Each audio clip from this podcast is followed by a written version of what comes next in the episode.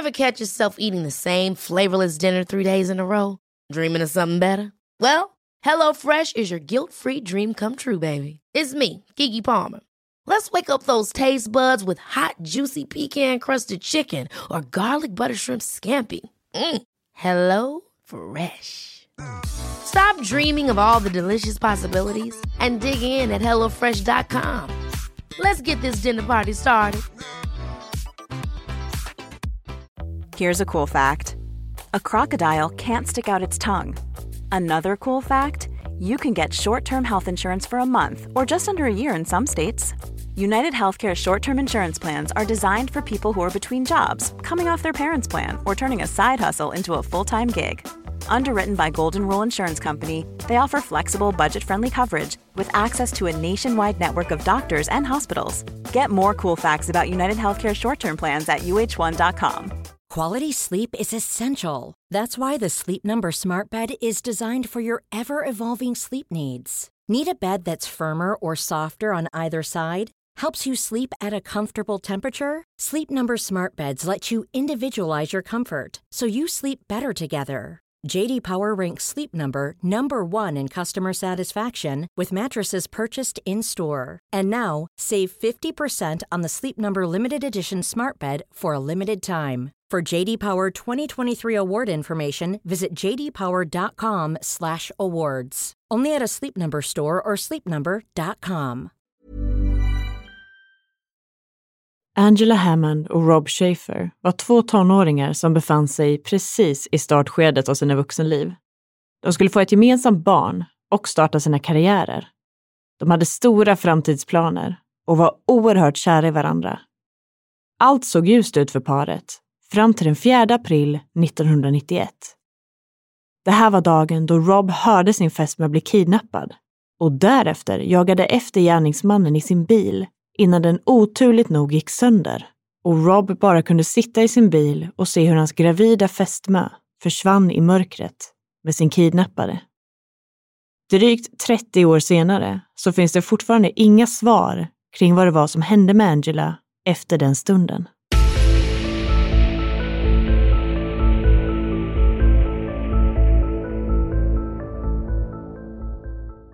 Hej allihopa och varmt välkomna ska ni vara till en ny vecka och ännu ett avsnitt av Rysapodden. Och den här gången så har det faktiskt blivit dags för oss att ta upp ännu ett försvinnande. Vi har ju en viss hatkärlek till den här typen av fall, för på ett sätt gör ju ovissheten att man kan leva på hoppet lite grann. Men samtidigt kan man ju säga att det rör till det ordentligt i huvudet efter att man har tagit del av det. Och just det här försvinnandet är eh, dessvärre inget undantag. För den här gången ska vi nämligen ta upp fallet kring Angela Hammond som ägde rum i april 1991. Det här är ett väldigt omtalat fall och som ni fick höra här i introt så blev ju hennes egen fästman tragiskt nog vittne till hennes försvinnande. Men jag tänker att vi tar och kör igång med avsnittet direkt här. Så jag säger helt enkelt varsågoda.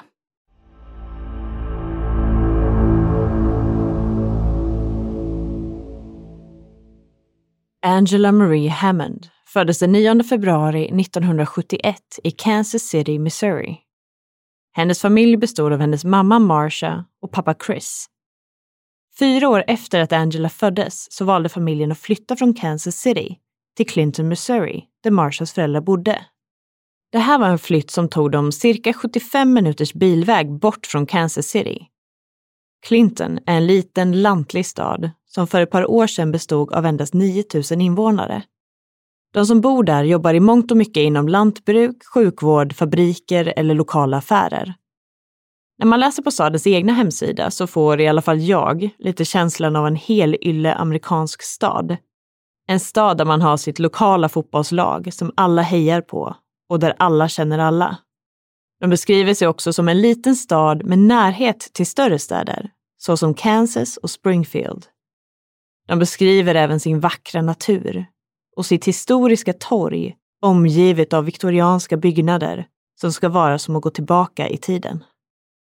Hit flyttade alltså familjen, men efter inte allt för lång tid så började föräldrarnas relation att försämras och det här ledde till slut till att Angelas föräldrar skilde sig. I samband med skilsmässan så valde hennes pappa att flytta tillbaka till samma område som de hade bott tidigare och närmare bestämt till en stad som hette Olathe. Han gifte sig senare med en kvinna vid namn Catherine och fick ytterligare fyra barn tillsammans med henne och de fick namnen Jordan, Sulina, Lauren och Jane. Angelas mamma flyttade ut på landet dryga tre mil utanför Clinton till ett samhälle som hette Montrose. Där gick Angela på Montrose High School och kallades av både vänner och familj för Angie. Hon var en populär tjej som hade många vänner. Hon har beskrivits som en smart och kvick tjej som var väldigt omtyckt. Hon var även driven och många såg henne som en tjej som var ämnad att uppnå stora saker i livet. Trots att föräldrarna var skilda så ska relationen dem emellan ha förblivit bra och de kunde samarbeta gällande Angela, vilket gjorde att hon växte upp i vad som har beskrivits som ett lyckligt och stabilt hem med två föräldrar som både var aktiva och engagerade i hennes liv. Angela hade under sin uppväxt dejtat lite och i början av 90-talet när Angela var 18 år gammal så hade hon en pojkvän vid namn Bill Barker. Men det tog senare slut och när hon sen var 19 år gammal, i november 1990, så började hon att dejta en kille som var ett år yngre och hette Rob Schaefer. Rob var också en populär och omtyckt kille på skolan. En kille som spelade amerikansk fotboll och som hade planer på att bli militär efter att han hade avslutat sin skolgång. Deras relation utvecklades fort och det fanns starka känslor dem emellan. Redan efter två månader tillsammans, i januari 1991, så berättade Angela för Rob att hon var gravid med hans barn. De flyttade ihop i en så kallad trailer, alltså en villavagn, typ som en större husvagn, och Rob valde då att fria till Angela, som sa ja direkt. Robs mål var som sagt att komma in i militären, men efter avslutad skolgång så tog han lite ströjobb för att få ihop pengar. Angela hade också skaffat ett administrativt jobb på en lokal bank. Det här var ett jobb som hon hade under eftermiddagarna eftersom hon dessutom pluggade på Central Missouri State University i Warrensburg under dagtid. Relationen mellan Rob och Angela var väldigt bra och de har beskrivits som väldigt kära i varandra. De blev också varmt välkomnade in i varandras familjer och eftersom det var en så pass liten stad de befann sig i så var de inte främmande för varandras familjer sedan innan heller. Dagarna gick och paret började se sin framtid tillsammans med sin nya bebis och Rob som skulle in i militären efter sommaren. Det här är vart Rob och Angela befann sig i livet under våren 1991. Men allt det här skulle tyvärr se annorlunda ut på grund av en händelse som skedde den 4 april 1991. En händelse som än idag inte har fått sina svar. Den 4 april 1991 var en torsdag.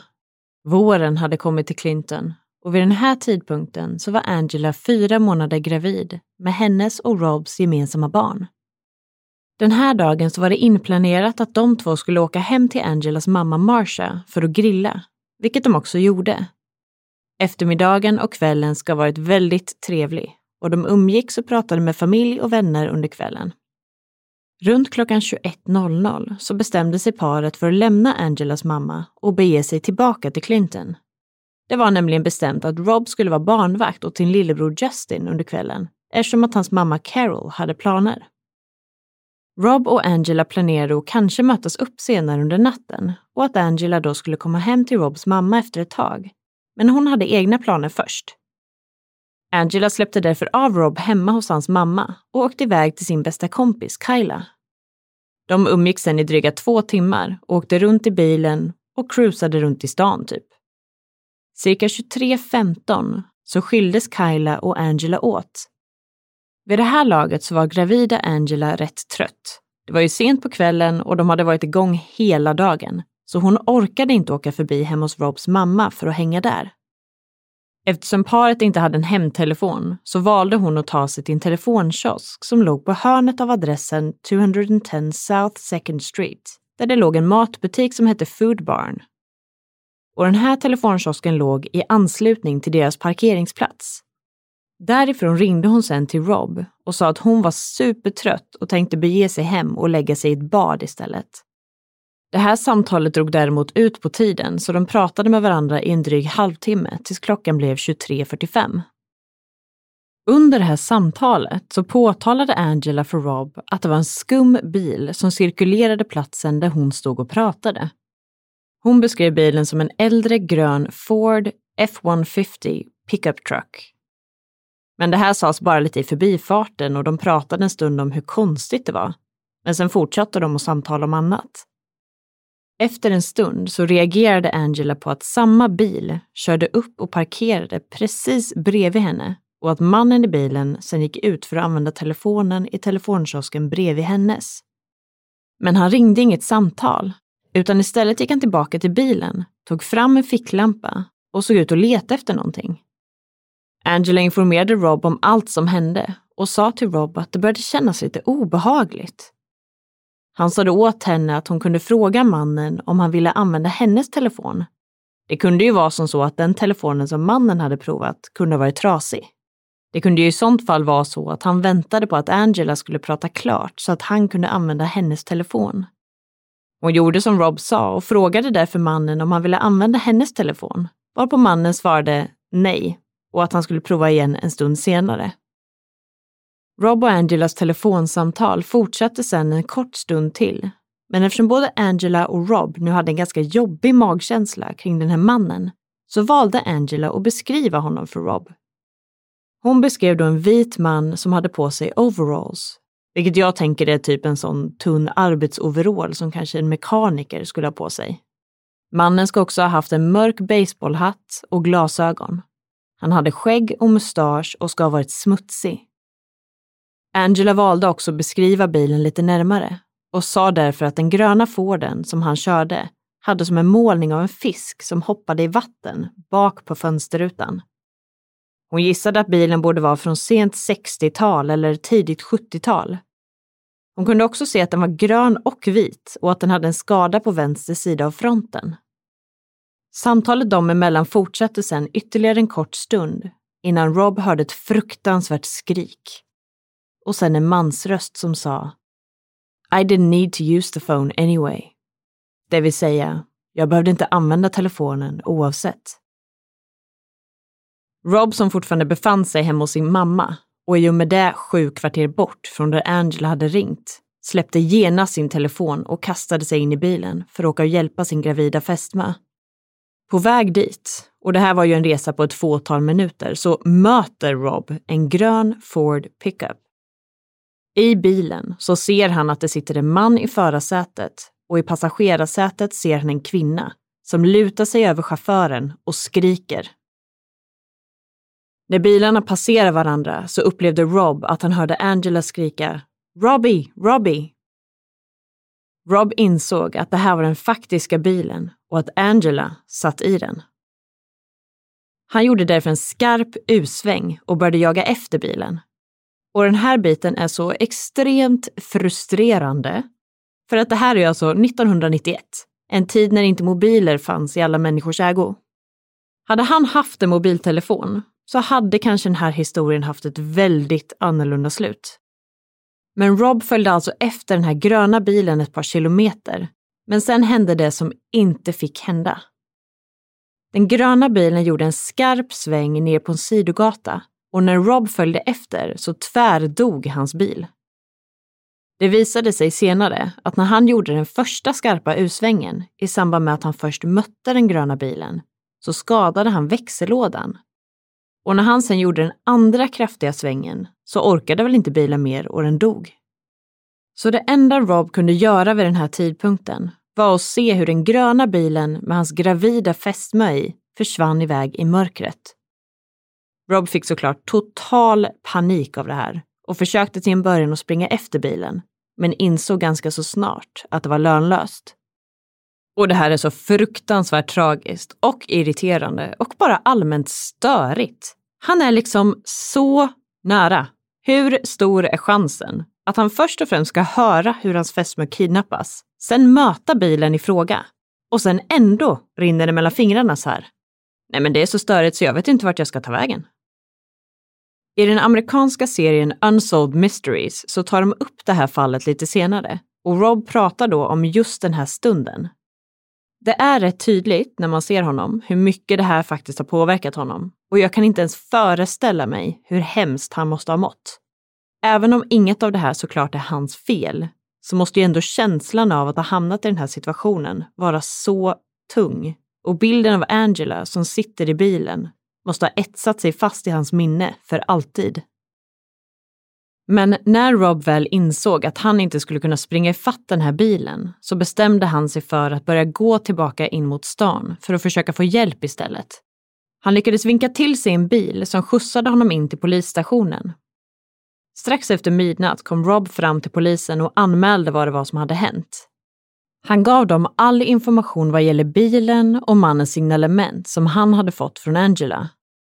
Det finns en skiss av den här mannen och man kan väl uttrycka sig som så här att den har fått ganska mycket kritik. Det är nämligen en bild av en man som inte ser ut ett dugg som den beskrivningen som Angela gav. Mannen på bilden har varken skägg eller mustasch och inte heller någon hatt för den delen. Polisen ska ha uttalat sig om det här och har då påstått att mannen skulle ha kunnat ha ett fejkat skägg och en fejkmustasch. Och det, det är klart att det kan ju i och för sig stämma. Men det här var ju också den enda bilden som gavs ut, vilket gör det hela lite konstigt, tänker jag. Utöver Angelas beskrivning av bilen så kunde Rob också lägga till att två av bokstäverna på den här bilens registreringsskylt kunde ha varit X och Y. Men det ska ha varit en rostig och smutsig skylt så det hade varit svårt att utläsa något mer än så. Man kan ju kanske förstå polisens något skeptiska första inställning till Robs historia. Det här är ju som sagt en väldigt liten stad där det inte pågår sådär jättemycket dramatiska saker. Och den historia som Rob gav lät ju lite som taget ur en skräckfilm. Både med meningen I didn't need to use the phone anyway och hur Rob sen ser sin fästmös kidnappning och lyckades jaga efter till hans bil oturligt nog dör. Sannolikheten för att det här scenariot faktiskt utspelade sig är väl inte sådär jättestor kan man ju kanske tänka. Polisen tog däremot emot hans anmälan och började söka efter den misstänkta bilen. Det visade sig då att ju mer polisen undersökte, desto mer kunde bekräftas av Robs historia. Man fann nämligen hans trasiga bil precis där han hade sagt att den skulle stå. Man hittade även Angelas bil övergiven på parkeringen vid telefonkiosken och hennes väska låg då fortfarande kvar i bilen. Polisen var sedan tvungna att informera Angelas mamma Marsha om vad det var som hade hänt hennes dotter. Hon i sin tur kontaktade sedan Angelas pappa Chris, som direkt begav sig till Clinton och han bodde sedan kvar där under flera veckor för att kunna hjälpa till i sökandet efter sin dotter. Till en början så blev Rob, som man kanske kan förstå, en av de första personerna som misstänktes för kidnappningen. I samband med att polisen hade kontakt med Angelas föräldrar så ställde de därför en hel del frågor om Rob, men både hennes mamma och pappa var väldigt tydliga med vad de ansåg. Rob avgudade Angela och de misstänkte inte för en sekund att han hade haft någonting med saken att göra. Rob valde sedan att ta ett lögndetektortest, vilket han också klarade. I samband med det här så kom även två vittnen fram och bekräftade att de också hade sett den här gröna pickupbilen, vilket också stärkte Robs historia. Efter en dryg vecka så avskrevs därför alla misstankar gentemot Rob. Trots det här så är det än idag många som misstänker att Rob ska ha haft någonting med saken att göra. Men något som jag hörde i en annan podd när jag gjorde research om det här fallet, så är ju tiden någonting som talar ganska så starkt emot att Rob skulle vara den som var ansvarig för kidnappningen. Och vad jag menar då är att man vet att samtalet mellan Angela och Rob ägde rum fram till ungefär 23.45, eftersom att samtalet finns registrerat. Rob kom sen in på polisstationen strax efter midnatt och anmälde Angelas kidnappning det innebär att under en tidsintervall på cirka 15 till 20 minuter så ska Rob ha hunnit kidnappa och gissningsvis mörda Angela. Han ska dessutom ha hunnit göra sig av med kroppen så pass bra att man aldrig har funnit den. Sen ska han även ha lyckats ta sönder sin egen bil och lifta till polisstationen. Spontant så känns det som ett ganska pressat tidsschema och Rob var dessutom en tonåring, inte en luttrad seriemördare. Så jag vet inte, men jag har i alla fall ytterst svårt att se att Rob skulle ha haft någonting med saken att göra. När man valt att avskriva Rob som misstänkt så kom en annan person istället upp som intressant för utredningen. Nämligen Angelas ex-pojkvän, 17-åriga Bill Barker. Och nu är jag eventuellt lite fördomsfull, men det här var som sagt en liten stad. Och vi pratar om unga människor som är i olika relationer. Det fanns såklart en del rykten som cirkulerade. Rob och Angela hade ju inte varit tillsammans särskilt länge alls när hon blev gravid och därför ryktades det om att det kanske var Bill som var pappan till barnet. Det här var dock någonting som både Bill och Rob nekade till att det skulle stämma. Efter att polisen undersökt det här vidare och Bill hade tagit ett lögndetektortest som han klarade så fanns det absolut ingenting som tydde på att han skulle ha varit delaktig och även han avskrevs från utredningen.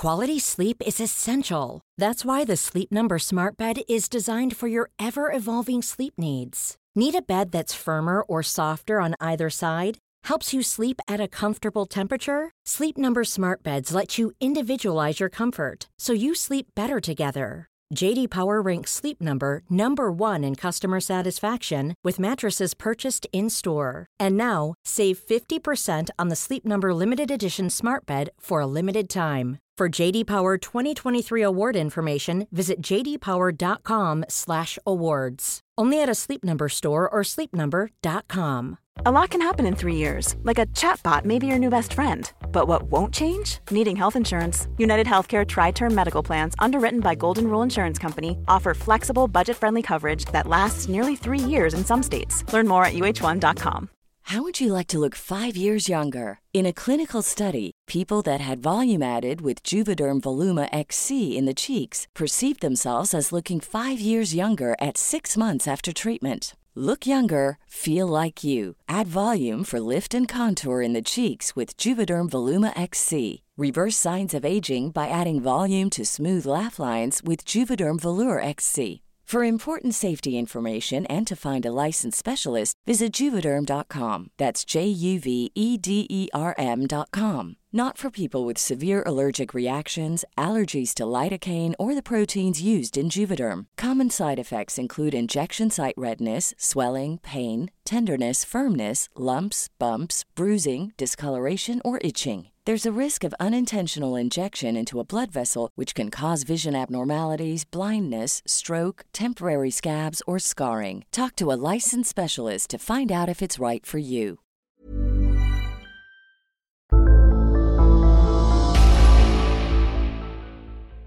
Det lilla samhället Clinton var skakat.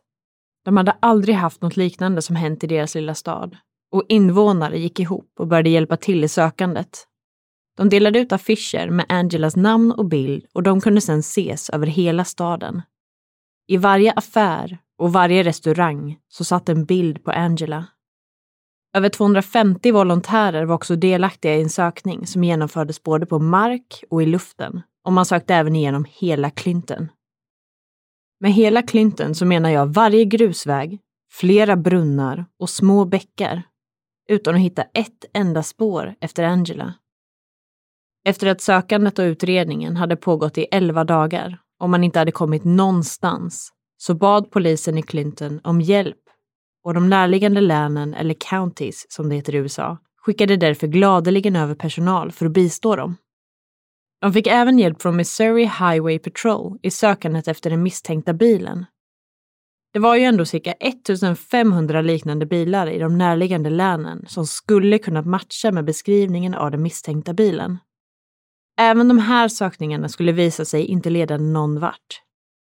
Polisen gjorde otroligt mycket för att det här fallet skulle få sin lösning. Väldigt många var engagerade och all hjälp togs tacksamt emot.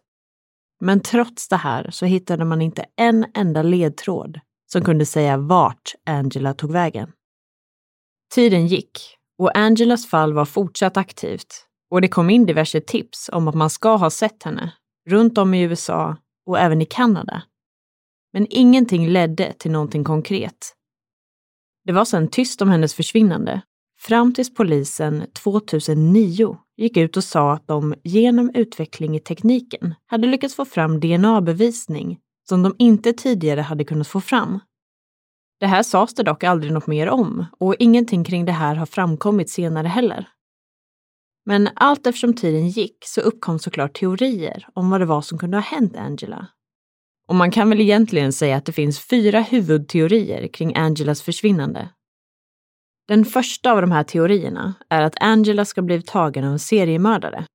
Och idag vet man att det fanns åtminstone två aktiva seriemördare i Missouri under den här tiden. Den första av de här är Kenneth McDuff som misstänks för över 14 mord. Det här är en eh, vidrig man, vill jag bara säga. Inte allt för många seriemördare som inte är det såklart, men vill ändå klämma in den lilla åsikten. Det är också en man som har haft alldeles för mycket tur rent juridiskt.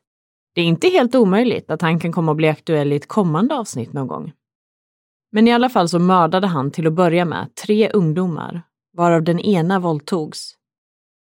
Kenneth hamnade efter det här i fängelse och blev dömd till döden, vilket senare ändrades till livstid. Slut på hans ondska kan man tänka, men nej, på den här tiden så var livstid i USA inte vad det är idag, utan då var livstid minst tio år i Texas där han då befann sig. Och utifrån överfulla fängelser så släpptes han senare ut och började mörda och våldta kvinnor inom tre dagar efter att han hade släppts fri. Som sagt, en vidrig människa. Men vad gäller kopplingen till Angela så ska han inte ha flyttat till Missouri förrän år 1992, så det känns ju därför kanske mindre troligt att han faktiskt skulle vara inblandad. Men Kenneth åkte som tur är fast igen och avrättades år 1998 i Texas. Den andra seriemördaren som man undersökte var Tommy Lynn Sells, som spenderade en del av sin barndom och senare även vuxna år i och omkring Missouri. Man är ganska säker på att han har mördat åtminstone 22 personer, men man misstänker att det kan röra sig om betydligt fler. Hans fruktansvärda brott ägde rum under 80 och 90-talet. Även detta en vidrig människa, kan man tänka. Även hans offer var kvinnor, som han våldtog och sedan misshandlade till döds. Tommy greps i december 1999 efter att ha våldtagit och knivhuggit två flickor i åldrarna 10 och 13. Den tioåriga flickan överlevde och kunde därmed identifiera Tommy som då greps. Och han misstänktes under förhören försöka förvirra polisen genom att erkänna mord, men bara sådana som han faktiskt inte hade begått. Han dömdes till döden år 2000 och avrättades senare år 2014 men man har aldrig kunnat koppla Tommy till Angelas försvinnande heller. Det fanns ännu en anledning till varför man misstänkte att en seriemördare kunde vara skyldig till Angelas försvinnande. Det här var på grund av två andra, något liknande försvinnanden och mord som ägde rum ganska nära i tid. Det första av de här var i januari 1991, det vill säga tre månader innan Angela försvann. Det här var i Max Creek, Missouri, som ligger cirka en timme och 15 minuters bilväg ifrån Clinton. En 42-årig kvinna vid namn Trudy Darby jobbade då kvällsskiftet på en lokal närbutik. Runt klockan 22.00 så skulle hon stänga butiken och noterade då tre män som dröjde sig kvar utanför butiken. Hon tyckte att det här kändes obehagligt och valde därför att ringa upp sin son Waylon och bad honom att komma dit. När han sen kom dit, bara tio minuter senare, så var hans mamma borta. Två dagar senare så fann man Trudys nakna kropp. Hon hade blivit skjuten två gånger i huvudet och hade blivit våldtagen. Det andra brottet ägde rum en månad efter mordet på Trudy, så i slutet av februari 1991, alltså två månader innan Angelas försvinnande. Den här gången i Nevada, Missouri, som ligger en timme och tio minuter från Clinton och cirka en och en halv timme från Max Creek där Trudy togs. Det var då en 30-årig kvinna vid namn Cheryl Ann Kenny som jobbade i närbutik. Även här blev klockan 22.00 och hon var då tillsammans med en vaktmästare och en kund. Hon stängde ner butiken lite tidigare än den vanliga stängningstiden vid midnatt eftersom att det inte var särskilt mycket kunder just den här natten. Hon larmade på butiken klockan 22.17. Sedan dess har man aldrig sett till Cheryl igen och hennes kropp har aldrig hittats. Man misstänker att även hon blev mördad i samband med sitt försvinnande. 1994, alltså tre år efter att dessa kvinnor hade försvunnit, så lyckades man äntligen spåra gärningsmännen som låg bakom mordet på Trudy Darby, kvinnan som försvann från Max Creek. Det visade sig vara två halvbröder vid namn Jesse Rush och Marvin Cheney. Deras erkännanden visade på hur pass hemsk Trudys sista stund i livet hade varit. De erkände att de hade tagit henne genom att hota henne med en pistol och sedan tvinga in henne i sin bil. Hon försökte då försvara sig själv, vilket resulterade i en brutal misshandel. Därefter så körde de henne till en lada där de våldtog och fortsatte att misshandla henne. Sen sköt de henne en gång i huvudet, la henne i bagageutrymmet på bilen och körde iväg. När de sen skulle dumpa kroppen så insåg de att Trudy fortfarande levde och kämpade för sitt liv. Bröderna sköt henne då ännu en gång i huvudet innan de dumpade hennes kropp. Båda bröderna dömdes till livstidsfängelse. Så sammanfattningsvis kring teori 1, seriemördare, så kan vi ju säga att det fanns en hel del rötägg i och omkring Missouri under tiden för Angelas försvinnande. Men det finns i dagsläget ingenting som binder någon av de här personerna till Angelas fall. Vissa är därför helt säkra på att det inte är någon av de här personerna och andra inte. Teori 2 är att det var en slumpmässig kidnappning. Någon som helt enkelt ska ha sett Angela och bestämt sig för att kidnappa henne. Det är ju en ganska riskabel sak att göra kan man tänka. Att kidnappa någon som pratar i telefon på det viset och dessutom att man då skulle ta så lång tid på sig att personen i fråga hinner beskriva allting för den person som de pratar med. I det här fallet Angelas fästman Rob.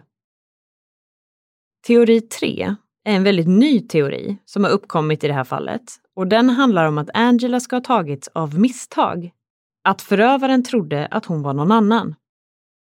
Det var i april 2021 alltså väldigt nyligen, som polisen i Clinton gick ut med att det fanns en ny teori kopplat till Angelas försvinnande. De ska nämligen ha fått information om att det kan ha funnits en koppling mellan kidnappningen och en narkotikaoperation som pågick i regionen The Lake of the Ozarks. Det här är drygt en timme och 20 minuter bort med bil det ska nämligen ha funnits en informatör som hade en stor roll i att personer inom narkotikahandeln ska kunna dömas. Han valde nämligen att vittna under en rättegång mot de här personerna. I samband med rättegången så avslöjades därför hans identitet eftersom att han skulle vittna. Och han fick då hem ett hotbrev. Brevet var skrivet genom att man hade klippt ut bokstäver och bokstaverat orden. Brevet var adresserat till det nummer som han hade tilldelats inför rättegången för att hålla hans identitet hemlig. Det som stod i brevet, men med två redacted eller dolda ord, var följande. Hello, number redacted. We know who you are, number redacted. People like you deserve what you get. We know where your foxy daughter is at. She will see us soon. Tell wife's name. She has our deepest sympathy in her further loss. Goodbye. Översatt blir det ungefär så här. Hej, nummer XX. Vi vet vem du är, nummer XX. Personer som ni förtjänar vad ni får. Vi vet var din heta dotter är och hon kommer träffa oss snart. Berätta för XX att hon har våra djupaste sympatier kring hennes ytterligare förlust. Hej då. Det första som stod, number redacted, eller nummer XX, var alltså numret som skyddade hans identitet innan rättegången. Och det andra som är dolt är namnet på hans före detta fru. Det här brevet var daterat den 4 april 1991. Det vill säga samma dag som Angela Hammond försvann.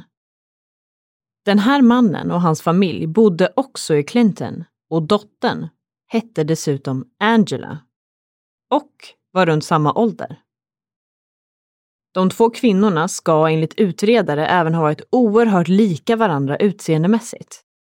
Utredarnas teori är därför att personer som varit involverade i narkotikahandeln ville kidnappa Angela som en hämnd gentemot den här mannen men att de av misstag råkade ta fel Angela.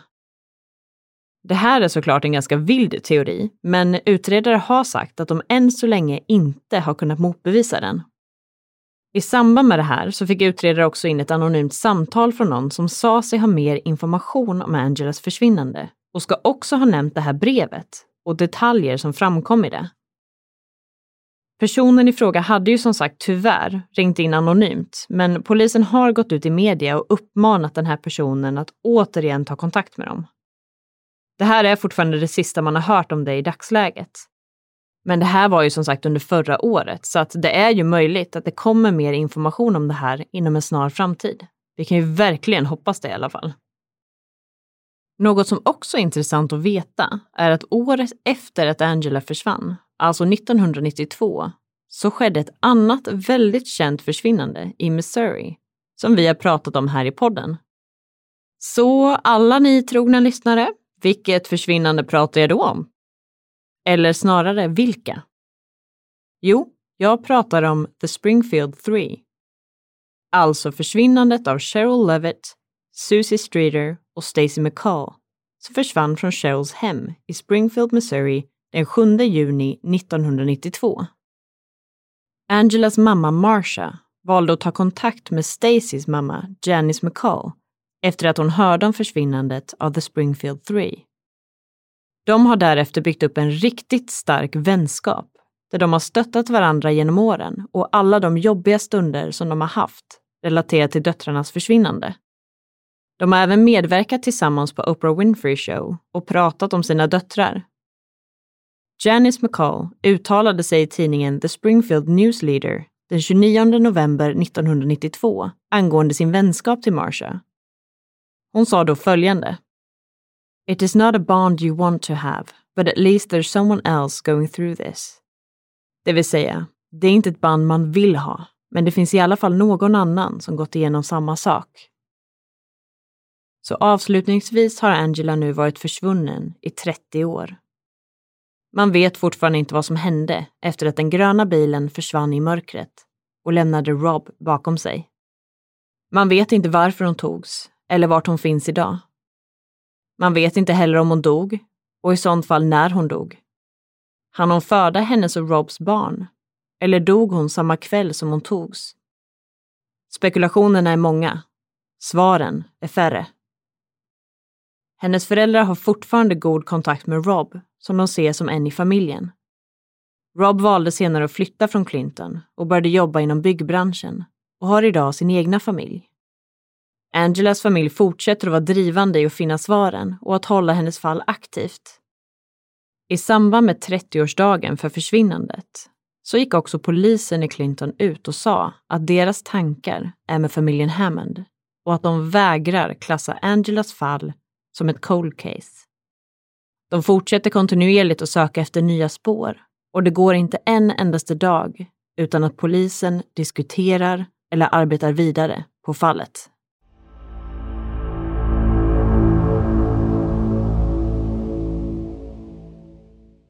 Mm, det här är ju ett riktigt speciellt fall. Både för att det väcker så mycket frågor och funderingar, men också för att det känns som att det var så otroligt nära att det skulle ha kunnat sluta på ett helt annorlunda sätt. Och det är ju såklart omöjligt för oss att veta vad som faktiskt hände med Angela den här kvällen och varför hon kidnappades. Men jag personligen tror nog faktiskt att det kan finnas en koppling till den här informatören. Det är ju såklart ganska så långsökt, men jag tycker liksom inte att de andra teorierna känns som att de stämmer. Och jag kan nog inte förklara det bättre än så, men det känns bara inte som en särskilt spontan grej det här. Utan det känns som att Angela blev utvald och då får man ju fråga sig själv varför. Men det är ju också extremt irriterande att man ändå hade rätt så mycket information att gå på inledningsvis vad gäller både bilen och mannens utseende. För det var ju ändå rätt specifika detaljer, men ändå så ledde det ingenstans alls, vilket såklart är väldigt sorgligt. Men utifrån hur själva kidnappningen gick till så känns det ju kanske inte som att det var den mest erfarna kidnapparen, även om han tyvärr lyckades komma undan. För han körde ingen diskret bil, han cirkulerade platsen under en längre tid drog uppmärksamhet till sig och lämnade vittnen bakom sig. Så det känns ju mest som att kidnapparen helt enkelt bara hade tur som kom undan i det här fallet.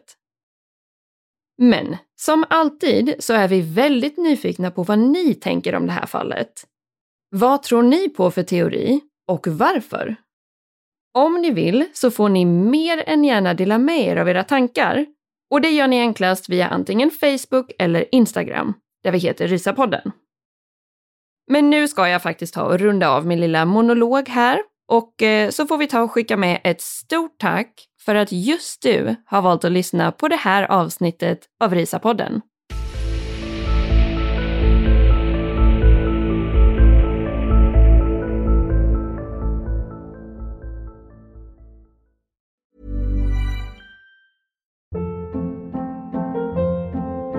Hold up. What was that? Boring. No flavor. That was as bad as those leftovers you ate all week. Kiki Palmer here, and it's time to say hello to something fresh and guilt-free. Hello Fresh. Jazz up dinner with pecan-crusted chicken or garlic butter shrimp scampi. Now that's music to my mouth. Hello Fresh. Let's get this dinner party started. Discover all the delicious possibilities at hellofresh.com. Even when we're on a budget, we still deserve nice things. Quince is a place to scoop up stunning high-end goods for 50 to 80% less than similar brands. They have buttery soft cashmere sweaters starting at $50, luxurious Italian leather bags, and so much more. Plus, Quince only works with factories that use safe, ethical, and responsible manufacturing. Get the high-end goods you'll love without the high price tag with Quince. Go to quince.com/style for free shipping and 365-day returns.